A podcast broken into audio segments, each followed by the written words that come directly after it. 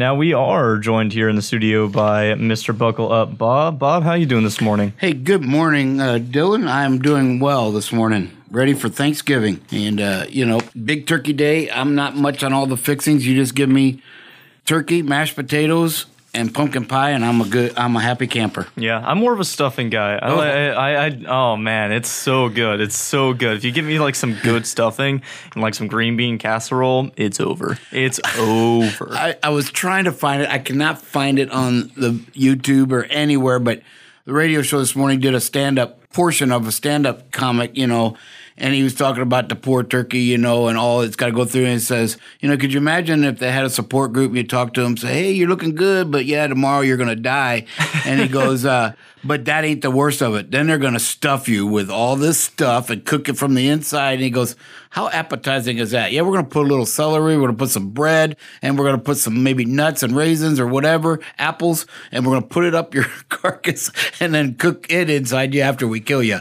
I mean, okay, if we're if we're being honest here, if we're talking about any meat preparation, really, if you get down to it, kind of nasty, but. Yeah. Man, that stuffing. That that stuffing is crazy. And I have never been able to eat soggy bread. If my bread is soggy, I can't eat it. And so the I just the idea of bread and breadcrumbs and all that being s- yeah, and I've tried it. Believe it or not, I, I'm a very picky eater to begin with, but uh, I've been trying to try stuff, and I've tried it, and I just can't. I, I couldn't. It, it's sorry. horrible. I'm sorry you got to live like that, Bob. I'm sorry you have to go and wake up every day not enjoying stuffing. It's such a, it's such an incredible part of life. oh man. But yeah, that and then also my grandma makes the well, granted I'm not sure if I'm gonna see my grandma this year, but she makes these mashed potatoes with like cornflakes on top and Yeah. it's like cheesy. Oh man. Yeah. I just had some of that. Yeah? Yeah, it wasn't mashed potatoes, but they were. Uh, it was cheesy potatoes. Where it was. oh yeah, I guess it was. It was kind of chunk lumpy mashed. But uh, yeah, I had to make an emergency flight home to visit my mom and and people we stay at lifelong friends. Uh, she had made some of that, and she says, "Yeah, it's, I made it plain just for you, no onions or not, because she'll usually put onions in it." And she says, "But it's just cheese, potatoes, and cornflake Cornflakes. topping, and it was really good. It is good. Yeah. I do like that. They're incredible. I, There's uh, very few potatoes I don't like. Yeah, oh yeah, I agree. You can make you can mash them, you can fry them, it doesn't matter. And the lumpier the better. I do not like smooth mashed potatoes. The lumpier the better. Usually people are the other way around it. Yes, they are. But we are here to Safety Struck. It is 10 a.m. on Wednesday, and we are here to talk some safety. Bob, what do we have on the docket this morning? Hey, I'm excited. Uh, you know, a lot of this stuff I find out when we start to research it for our weekly topic with our drivers. And and I'm a numbers person, always have been. Certain numbers, you know, I've loved math from the start. And it's not the math that's so uh, incredible to me. It's the fact that somebody figured out that a squared plus b squared will always equal c squared. And, you know, I don't know what possessed them to find that, but at some point it was needed. And somebody found out that this is always going to work. Interesting. And uh, and so some of these numbers that I get, you know, when I'm researching this stuff, just jump off the page at you, you know. And so this week we've been talking about um, really when it comes down to all accidents, there was a bad decision made somewhere by somebody, and and quite often more than one, right? Yeah. There was several decisions they made prior that they could have made differently that would have either mitigated it, uh, lessened it, prevented it altogether. You know, just things that improve uh, the situation. And it could be as simple as, you know what, the roads are a little wet. I'm going to slow down five miles an hour. Now that still may not be enough to prevent the accident, but it's going to help mitigate the uh, severity of that accident. Um, it could be, hey, you know what, I've got three more hours to go, but I'm tired now. So instead of shutting down, now when you're tired, you try to get that extra hour or two. You right, hmm. and then the bad thing happens. So there's all kinds of decisions part of that we just take for granted. And you know, one of the things I hear a lot with drivers is, "Well, I've been driving 30 years, never had an issue." You know what? Everybody can say that till they have. Yeah, you know. yeah. So it's always a, a futile argument for me, but it's just like you got to respect it a little bit, but you just got to find a way to navigate around that because I guarantee you, and we showed videos this morning of people in the ditches in the weather. Every one of them had the thought process that it wasn't going to happen to me, which you can do until it happens Until it to happens you. to you, yeah. And unfortunately, in when you're driving And and these accidents, sometimes you don't get to walk away and get a second chance. And Yeah. that's what's really everybody's got to remember. And it, on top of that, what you were saying about, oh, it's not going to happen to me. We all, all of us Yes. have that thought process, whether we like it or not. We do kind of unconsciously think that it's like, ah, you know, I see that guy who spun out on the highway. That's not me. I'm not going to crash. You just you get behind the wheel and you just kind of feel like you're going through the motions. You don't really think about it. You're just letting yourself autopilot sometimes. Mm-hmm. And you never think that that accident's going to happen to you, but you don't know what's going to happen. Especially if you get into these situations where you're drowsy or you're fatigued, you're not getting enough sleep, and you go out on the road. Yeah, there's a good chance that it could happen to you, you know? Absolutely. You know, and speaking from my own thing, and and and you know, there's quite a bit of age difference between you and me. And what we're seeing in statistics too, and, and I can vouch for this, you know, just from my own personal life is the older you get, usually the better you get. And and so a lot of this false bravado comes with the younger drivers. Yeah. Younger drivers are so much at risk, and we'll have some t- st- statistics later. But I can even vouch for that. Say, hey, yeah, I did things 30, 40 years ago that I when I was 20 that I don't even think about doing now. And then in the recent years, with just the drivers' videos, things even my, in my older age that I was doing that I was like that weren't bad. But now I take that extra caution at a traffic light when we see all these people running them. But just the idea of the kids, um, you know when my children, I have two of them, the youngest is going to be 31, okay? So when they both got their license, I had the unfortunate task, I buried seven of my classmates in high school. Wow. And uh, six were accidents, okay? Car related. And so I just went and pointed to the pictures and said, they're dead. They're gone. And it was all an accidents. And I said, you need to understand what you're about to do and how dangerous it is and how it happens to these young people. There's six young people that aren't going to experience the full, you know, and I really made it, I tried to make it personal and make it at home, but it was the reality. I did bury all them. Yeah. Um, and so, you know, one of the, you know, some of the statistics we got is just how much it relates to teen, especially with distracted driving. Yeah, and that, you make a good point because sometimes it really doesn't hit home until it's somebody you know. You know, mm-hmm. it doesn't it doesn't really process until you're like, "Hey, these are people that we know. I've been close with that didn't make it because of that." And it's the highway and driving is the most dangerous thing we can be doing and we do it every day. And especially for actual professional drivers, they are doing it every day, all the time, and that's it. You know, you know, you put yourself in this position to be in such a dangerous area. I, I mean, I'm not going to try and start anything here, but I've read the statistic that more people, you have a higher chance of dying on the road than you do in if you were to enlist in the military because you're it's every single day it's every single day you're out and you are every single day risking your life on that road and you whether you know it or not there are a million different decisions that everybody around you is making all the time that affect whether or not you go home that day Absolutely right. You know, and um, when you stop and think about it, I, I don't know how this happens, but it seems like it'd be higher. But the statistic says 94% of all accidents are human error. And I'm just thinking, well, it seems like it would be higher than that. There should be very little that isn't a human error of some sort, right? So I don't know what they qualified the other 6%, but still, that's a huge alarming number, right?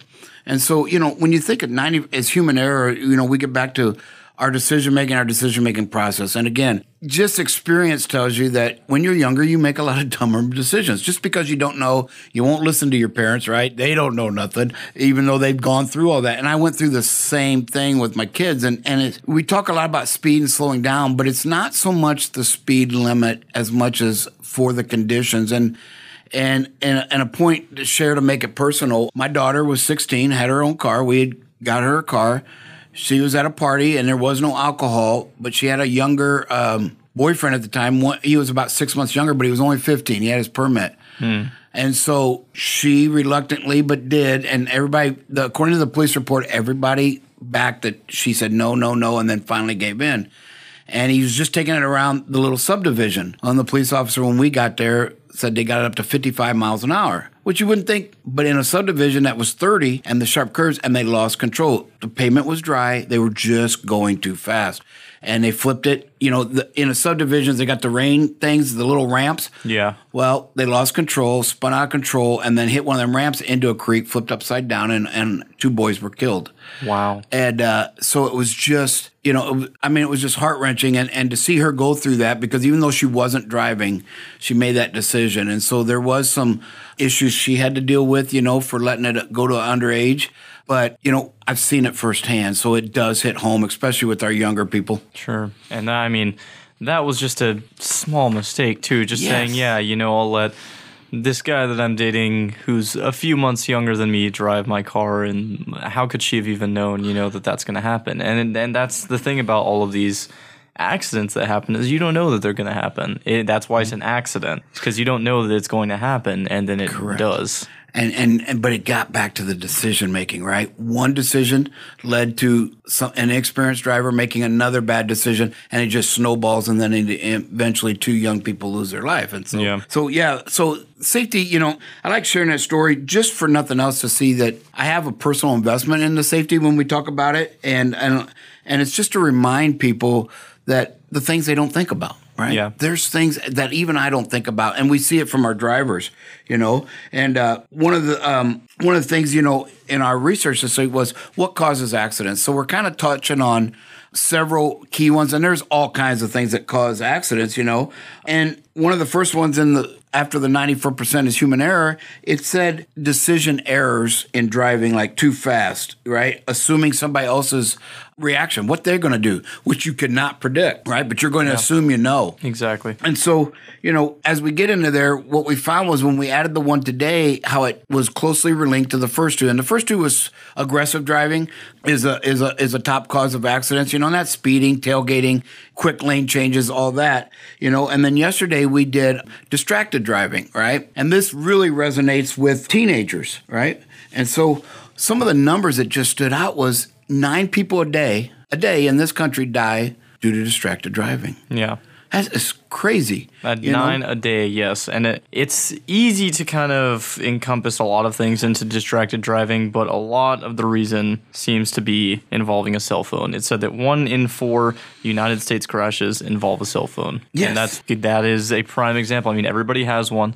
Everybody's looking at them. Doesn't matter what happens. I mean, just like Drive Safe Dave was saying earlier this morning, you know, you text somebody, right, and you say, Hey, can you pick up some ice from the store? and you don't think anything of it. You're just asking them to pick them up, pick something up on the way home. Well, if that person sees that, they're going to look at it and they're going to check it, and that causes distraction, which can cause an accident. When who knows? You know, it's always that who knows. You never know what's going to happen. Right. Absolutely right. And uh, you know, and and so when we see all these things so tied in, and, again, you know, it's it's somewhere around uh, fourteen percent of teenagers are killed each Wow. year. You know, I was like, that's crazy. You know, but twenty eight to thirty percent of them teenagers count for costs of motorcycle or motor vehicle accidents. So while 14% are killed, 30% are involved in the cost. You know, so the fender benders, like you said, distracted driving. Again, it, it hit home. Our, our daughter buried two of her classmates who were texting and driving. Wow. And so, and she does it. I get on her all the time. I said, You didn't learn anything? You know? So it's just very hard because we just have this sense of, uh, false sense of bravado, I guess, and that it's just not going to happen as we talked about earlier. It is. We think we're invincible until We do. until all of a sudden we are not. We are very very easily hurt beings. I mean, we are not we are not that tough in in all reality. Absolutely right. And, um, you know, so we were, again, and so the third thing we added today was fatigue. Yes. And so part of our orientation, we talk a lot about fatigue. And when we researched fatigue uh, months ago, it was, I didn't know that stress was the number. We all know stress is going to cause heart attacks and all kinds of health issues, but it is the number one cause of fatigue. Uh, and so, and it just seems like it just all intertwines because then fatigue, they said, is the number one cause of distracted driving, right? So then when we get to distracted driving, right? And distracted driving talks about, and, and the fatigue talks about when you're tired, you are less patient, you are more likely to speed, which goes back to the aggressiveness, right? And then again, when you're fatigued, you are distracted. The distractions enter more because you're not physically capable of blocking them out or tuning them out. And so it just one thing ties into the other. And so here we love to try to get to the root cause. Uh, the, you know, okay, we can say the roads were icy, right? And that caused the accident. No, let's go deeper. Okay. Yeah. How long was this driver on? What speed was he going? Right? Does he tell a story? You know, every driver has a story, and we have a lot on our mind. You know, this was evident with me last week. I had just a bunch of things going on, nothing that shouldn't be expected or that w- it's just life, if you Yeah. will. And so, you know, and as I've talked to drivers over the last month, you know, you know, there's a driver that's got a granddaughter who's uh, in remission from cancer at four years old, weighs on his head, right? There's uh, drivers that have lost loved ones here in the last week or two. They're just they're trying to make ends meet. They're away from their families at the holidays. There's just so much that can occupy a driver's mind. Sure. And that, while it does kind of contribute to the distracted driving, it is also fatiguing. Like it stresses you out mm. and it causes that fatigue. And I, we were talking about it a little this morning, and I don't want to change the subject too much, but sleep is also a huge part of that. And I, I of course, if you get a decent amount of sleep, and I know it's tough, I know it is difficult mm-hmm. to get a decent amount of sleep before you go out on the road, just because there's so many things that you could be doing with your time before you have to go back on your drive time. But it sleep is so paramount in this because not only are you going to help alleviate some of that fatigue, you're going to feel better too. It's going to it's going to do wonders for your health, which is going to help you out on the road mm. as well because we I mean a lot of times are sitting for the hours that are being driven here. But if you sleep at the very least you know that you have a little bit of stability in your head. You're not going to be as fatigued, you're not going to be as stressed. It's going to cause you to just kind of let things go a little bit easier because the more you stress yourself out, the more aggressive you get, the more that's going to build up and then other parts of your life are going to come in and then that's going to stress you out even more and it becomes this constant cycle and it just builds upon itself. So if you just get that sleep initially, that cuts out one massive part that's going to contribute to a lot of this stress and a lot of this fatigue anyways. Absolutely. And you know, on that sleep and and and things of that nature, you know, and I totally lost where I was going to go with that, but you you know, you- you're absolutely right. And one of the things that we found today that we talked about was that I didn't know, and this is one of them numbers that just jump up out at you, is I didn't know that if you're up 18 hours, so that's less than six hours sleep, right? Yeah. your body impairment is equal to 0.05 blood alcohol. And you stop and think about it. And if somehow you are up a couple hours more, you are legally, not legally drunk as far as intoxicated, but your body impairment and be able to react, reflexes, you know, everything that comes with uh, drinking and driving, it is 0.1, which is 0.08 is usually the legal limit, you know. And in a um, in a trucking environment, I believe it's 0.04 you can't drive. Yeah. So, you know, and here 0.05, you know, how many drivers out there aren't getting over six hours of sleep? Sure. And that number just stood out. I had no idea. Yeah, and we're not saying that oh you're gonna be drunk all day if you don't sleep. No. What we're saying here is that if you aren't getting that rest, you are going to be impaired. You are your your re- reaction time is not going to be as good as it could be. Your awareness is not going to be as heightened as it usually is. You're going to lose track of things. Your mm-hmm. your mind's going to drift. You're going to get distracted. Maybe you might not be falling asleep at the wheel, but your mind will drift, and your mind you won't be as focused. You'll lose touch a lot easier than a lot of other drivers would. Absolutely. And we talked last week about listening to your body. And, and so it may mean that you may just have to tell us that, hey, you know what? I know I was off duty for 10 hours, but I only slept about four of that. I don't know what's going on, but I'm going to try. But if I get tired, I'm going to have to pull over and take a nap. Do we want you to? And, and do we want to have to go call the customer? No. But at the end of the day, it's not about the customer. It's not about the freight. It's about protecting life, as, which is the only way we do things here is, you know, our, our way is simple. You protect life in every decision. And one of them decisions may, while they may not be popular, you may have to just say, hey, the driver has to realize that all their life they've been graded at six to seven seconds is the safe following distance. Hmm. That's in perfect conditions. That is not true if, like you said, if your vision or your reaction times are impaired, then that has to increase exponentially, you know, Yeah. because you, I don't know what that number is, but it has to be where you know that, hey, no matter what happens, I can stop because I've got 15 seconds or whatever the case may be. Yeah, because if you if you are fatigued, if you're impaired, yeah, you don't have you don't have that reaction. You're not going to be able to stop that soon. No. I know that there's been times I was driving pretty recently actually. I was driving and I've noticed I don't get as tired in the morning. I'll wake up and have my coffee and come to work and it's not too bad. Whenever I'm going home sometimes I can feel my body telling me that I'm tired. And I pride myself on getting a decent amount of sleep at night. I always go to bed by 8:30 and I always because I have to be up and out of my house by 5:30. So I always try and get a decent amount of sleep, but sometimes it just you just are going to be fatigued and in those moments you just have to you have to let us know. You have to tell your your DM and you just communicate it and get yourself some rest. Don't stress yourself out. Well, and and another number that stood out to me, and I can vouch for this because I've done it. Now, I'm not saying that I've done it and ran off the road, okay? But 37% of drivers interviewed have admitted that at some time during their lifetime they've fallen asleep at the wheel. Yeah. And I have actually for only seconds, right? Maybe one or two where I've got it and my head's come up and it's not a nod because it's like I, I when I go up, I'm scared and I gotta pull over because I'm like, you just fell asleep. You know when you fell even though it's one or two seconds, You're like, that oh. is not a nod. A nod is you're constantly, you know, you're you, you you're drowsy and you're tired, but you're always awake. You're not alert, but you're always awake. But I literally like, oh, that's not good, you know, Yeah. kind of thing. And and so I've been. I don't know if you have you ever. I yeah, I haven't ever had my eyes closed at the wheel, but do you ever whenever you're tired just kind of get like a whole like jolt in your body and you're like ooh mm-hmm. and then you, it like almost pulls you back a little bit, Yep. you know what I'm talking mm-hmm. about? I I've definitely had plenty of times where I've been driving and then all of a sudden like I'll be just driving, getting that kind of highway hypnosis and then all of a sudden ooh, I can feel like my whole body kind of jolt back and I'm like, "Oh man, I am tired. I need to get out of this car. I need to get out of the driver's seat. I should not be driving right now. And um, yeah, it's it's definitely happened, and it's it's more common than people think it is. And it just goes back to getting that sleep, getting that rest, not being stressed out all day. Absolutely. You know, um, and then again, just to hit home again, because I know a lot of our drivers have children at home and whatnot, but they, you know, drivers in their 20s, another statistic that just blew me away was are most likely now it didn't say of all crashes they're saying they're most likely if, if a 20 year old in their 20s are going to die they are most likely to die in fatal distracted driving crashes Wow. that is phenomenal and that makes up 27% of such fatalities Yeah, and that's just general fatalities. That's not. Yeah, that means you know they could they could have heart attacks or whatever, or be I don't know a disease or something.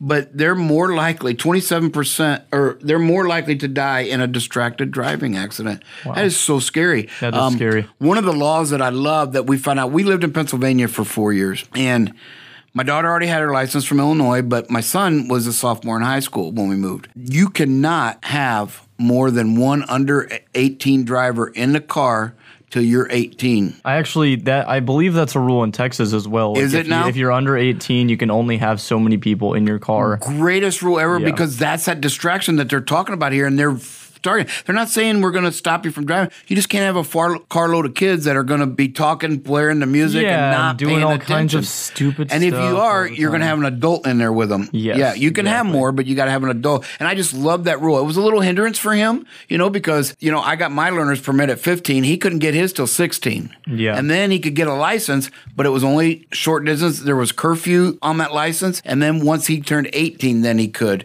But you and you had to log driving hours. We literally had to Wow. Log uh, a bunch of driving hours. So, uh, just want to you know, just want to you know, kind of wrap it up today. You know, it is Thanksgiving. We are in the holidays.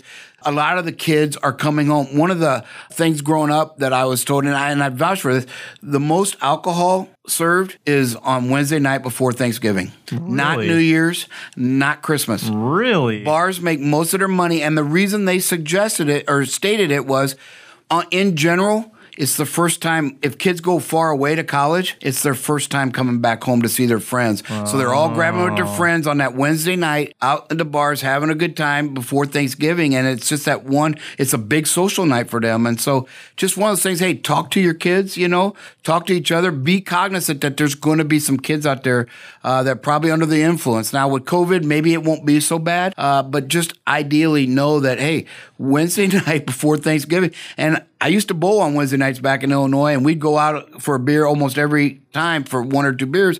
And on Wednesday nights, it was packed. You could hardly walk. Uh, so I do believe it's probably true, but uh, and so that's why I just want to ra- wrap it up with everybody realizing that hey, protect life. That's what this whole thing's about.